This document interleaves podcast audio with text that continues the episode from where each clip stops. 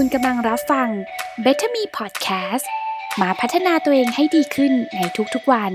โดยโค้ชชม สวัสดีค่ะ ยินดีต้อนรับเข้าสู่ Podcast Better Me Podcast ดีๆ ที่จะทำให้คุณเป็นคนดีได้มากกว่าเดิมในทุกๆวันนะคะ วันนี้พบกับโค้ชชมใน episode ที่ 2 วันนี้โค้ชชมจะมาแชร์เรื่อง 4 วิธีเปลี่ยนคนในระดับ mindset ค่ะ ต้องยอมรับว่าการเปลี่ยนคนในระดับ mindset เนี่ยมันไม่ได้เป็นเรื่องง่ายสำหรับคนที่มีความเชื่อหรือว่ามี สิ่งที่เราถูกเลี้ยงดูมาตั้งแต่เล็กๆอะ่ะแล้วก็เราจะมาบอกเขาว่าให้ต้องเปลี่ยนนะคะมันเป็นเรื่องที่ยากมาก แต่ว่าเราสามารถปรับมุมมองของคนให้เขามีมุมมองที่กว้างขึ้น แล้วก็เห็นบางอย่างที่ทำให้เขารู้สึกอยากเปลี่ยนแปลง ซึ่งในวิธีการเปลี่ยนแปลงนี้นะคะ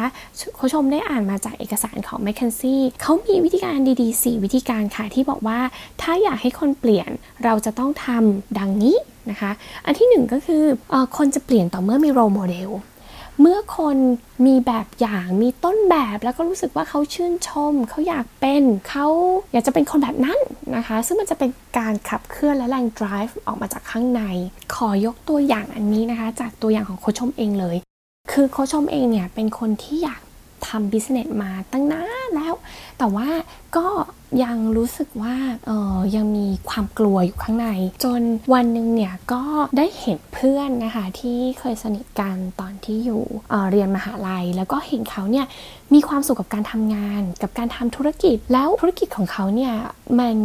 ดูครบเครื่องมากๆ คือเขาสามารถทำธุรกิจที่เขารักเขาสามารถทำธุรกิจที่เขาถนัด แล้วก็เขาสามารถดูแลครอบครัวได้ ยังมีเวลาไปเที่ยวแล้วก็เวลาให้กับครอบครัว และอีกอย่างหนึ่งก็คือ ธุรกิจของเขาเนี่ยได้ช่วยสังคมด้วย เพื่อนเขาชมเนี่ยเป็นครูสอนว่ายน้ำซึ่งเขาเองเนี่ยได้ตั้งปณิธานกับตัวเองว่า อยากจะเป็นครูสอนว่ายน้ำที่ช่วยให้อัตราการจมน้ำของเด็กลดลง เขาก็มี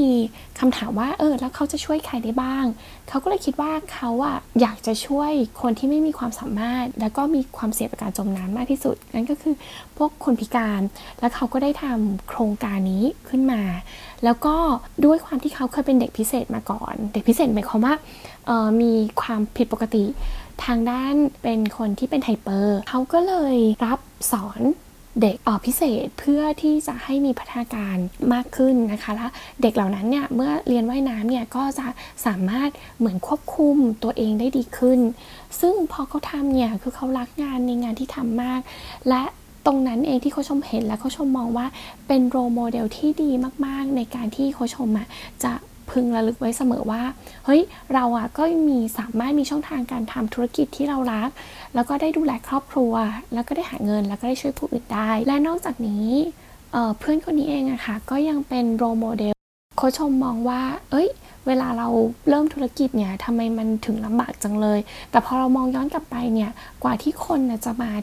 ทำธุรกิจถึงจุดจุดหนึ่งแล้วก็ประสบความสำเร็จมาก ๆ เนี่ย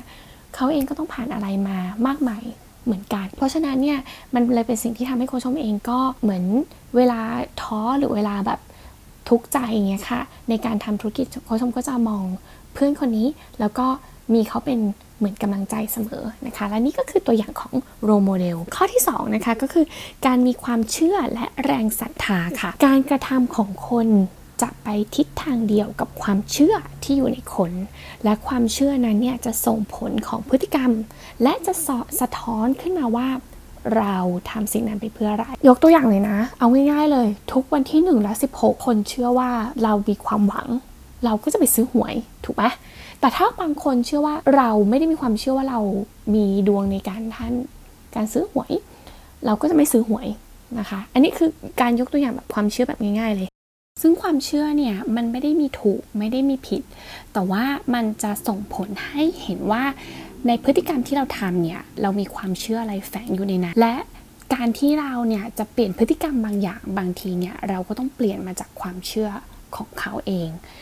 อย่างเช่น บางครั้งเนี่ยตอนแรกอะเราเข้าไปทำงานใหม่ ๆ เรายังรู้สึกว่าเราไม่เก่ง ทีนี้ เราถูกฝึกให้เราเก่งมากขึ้นมากขึ้น เราก็มีความเชื่อมั่นมากขึ้น มีความศรัทธาในตัวเองมากขึ้นว่าเออใช่ฉันทำได้ หรือว่าพอเราผ่านโปรเจกต์ใหญ่ ๆ แล้วเนี่ยแล้วเราก็ได้รับคำชื่นชม เราก็ได้รับการเขาเรียกว่ายอมรับว่าเราทำได้เนี่ยเราก็จะมีความเชื่อนะแนวคิด ความเชื่อใหม่ๆเกี่ยวกับตัวเองว่าเออใช่จริงๆแล้วฉันก็ทำได้นี่นะ เพราะฉะนั้นเนี่ยการปลูกฝังความเชื่อเนี่ยเป็นสิ่งสำคัญ และก็การปลูกฝังความเชื่อ ควรปลูกฝังความเชื่อเนี่ยที่เป็นสิ่งดีๆ ให้กับตัวเรา แล้วก็ให้กับคนรอบข้าง เพื่อที่เราจะได้นำไปทำในสิ่งดีๆ ต่อไป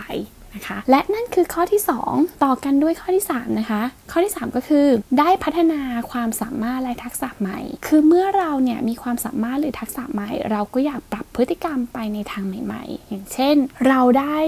ลองฝึกทำงานในทักษะใหม่ เราไม่เคย present งานต่อหน้าคน นะคะเราก็ได้ถูกฝึกจนที่เราเชี่ยวชาญในระดับหนึ่งแล้วเราก็เริ่มรู้สึกว่าเราค่อนข้างมั่นใจ เสร็จแล้วเนี่ยหลังจากนั้นเนี่ยเราก็เริ่มที่จะเปลี่ยนแปลงกล้ามากขึ้นที่จะพูดต่อหน้าคน หรือไม่บางคนเนี่ยฝึกภาษาอังกฤษเนาะอย่างง่ายๆเลย ตอนแรกเนี่ยเราก็อาจจะยังฝึกได้ไม่คล่องนัก แต่พอเราเริ่มฝึกคล่องเข้าไปเรื่อยๆเนี่ยพอเรามีทักษะใหม่เราตอนเนี้ยเราก็เริ่มกล้าพูดกับฝรั่งละ นี่มันก็คือเริ่ม การมีการเปลี่ยนแปลงสำหรับตัวเรานะคะ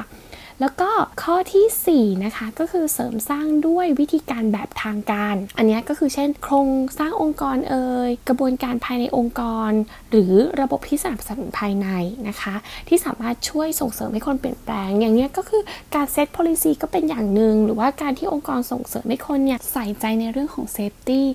ก็เป็นการปลูกจิตสำนึกที่ ทำด้วยแบบวิธีการเป็นทางการอีกในอีกรูปแบบหนึ่งนะคะ และนั่นก็คือ 4 วิธีการดีๆ ที่ทำให้คนเปลี่ยน mindset ได้ ทบทวนอีกครั้งหนึ่งนะคะ อันแรกก็คือมีเรื่องของ role model อันที่ 2 ก็คือ เปลี่ยนแปลงในเรื่องของความเชื่อและแรงศรัทธา อันที่ 3 คือเมื่อเขาได้พัฒนาความสามารถและทักษะใหม่ และอันที่ 4 ก็คือเสริมสร้างด้วยวิธีการแบบทางการ และทั้งหมดนี้คือ 4 วิธีการดีๆ ที่คุณสามารถลองหยิบ นำไปปรับไปใช้ไม่ว่าจะเป็นกับตัวคุณ หรือว่ากับองค์กรของคุณ หรือว่ากับลูกน้องของคุณนะคะ แล้วถ้าใครนำข้อไหนไปใช้แล้วเนี่ยก็ลองมาแชร์กันได้นะคะ ว่าวิธีไหนเนี่ยมัน work หรือวิธีไหนเนี่ยมันดีมันเหมาะกับองค์กรของคุณ หรือว่าตัวของคุณเองและทั้งหมดนี้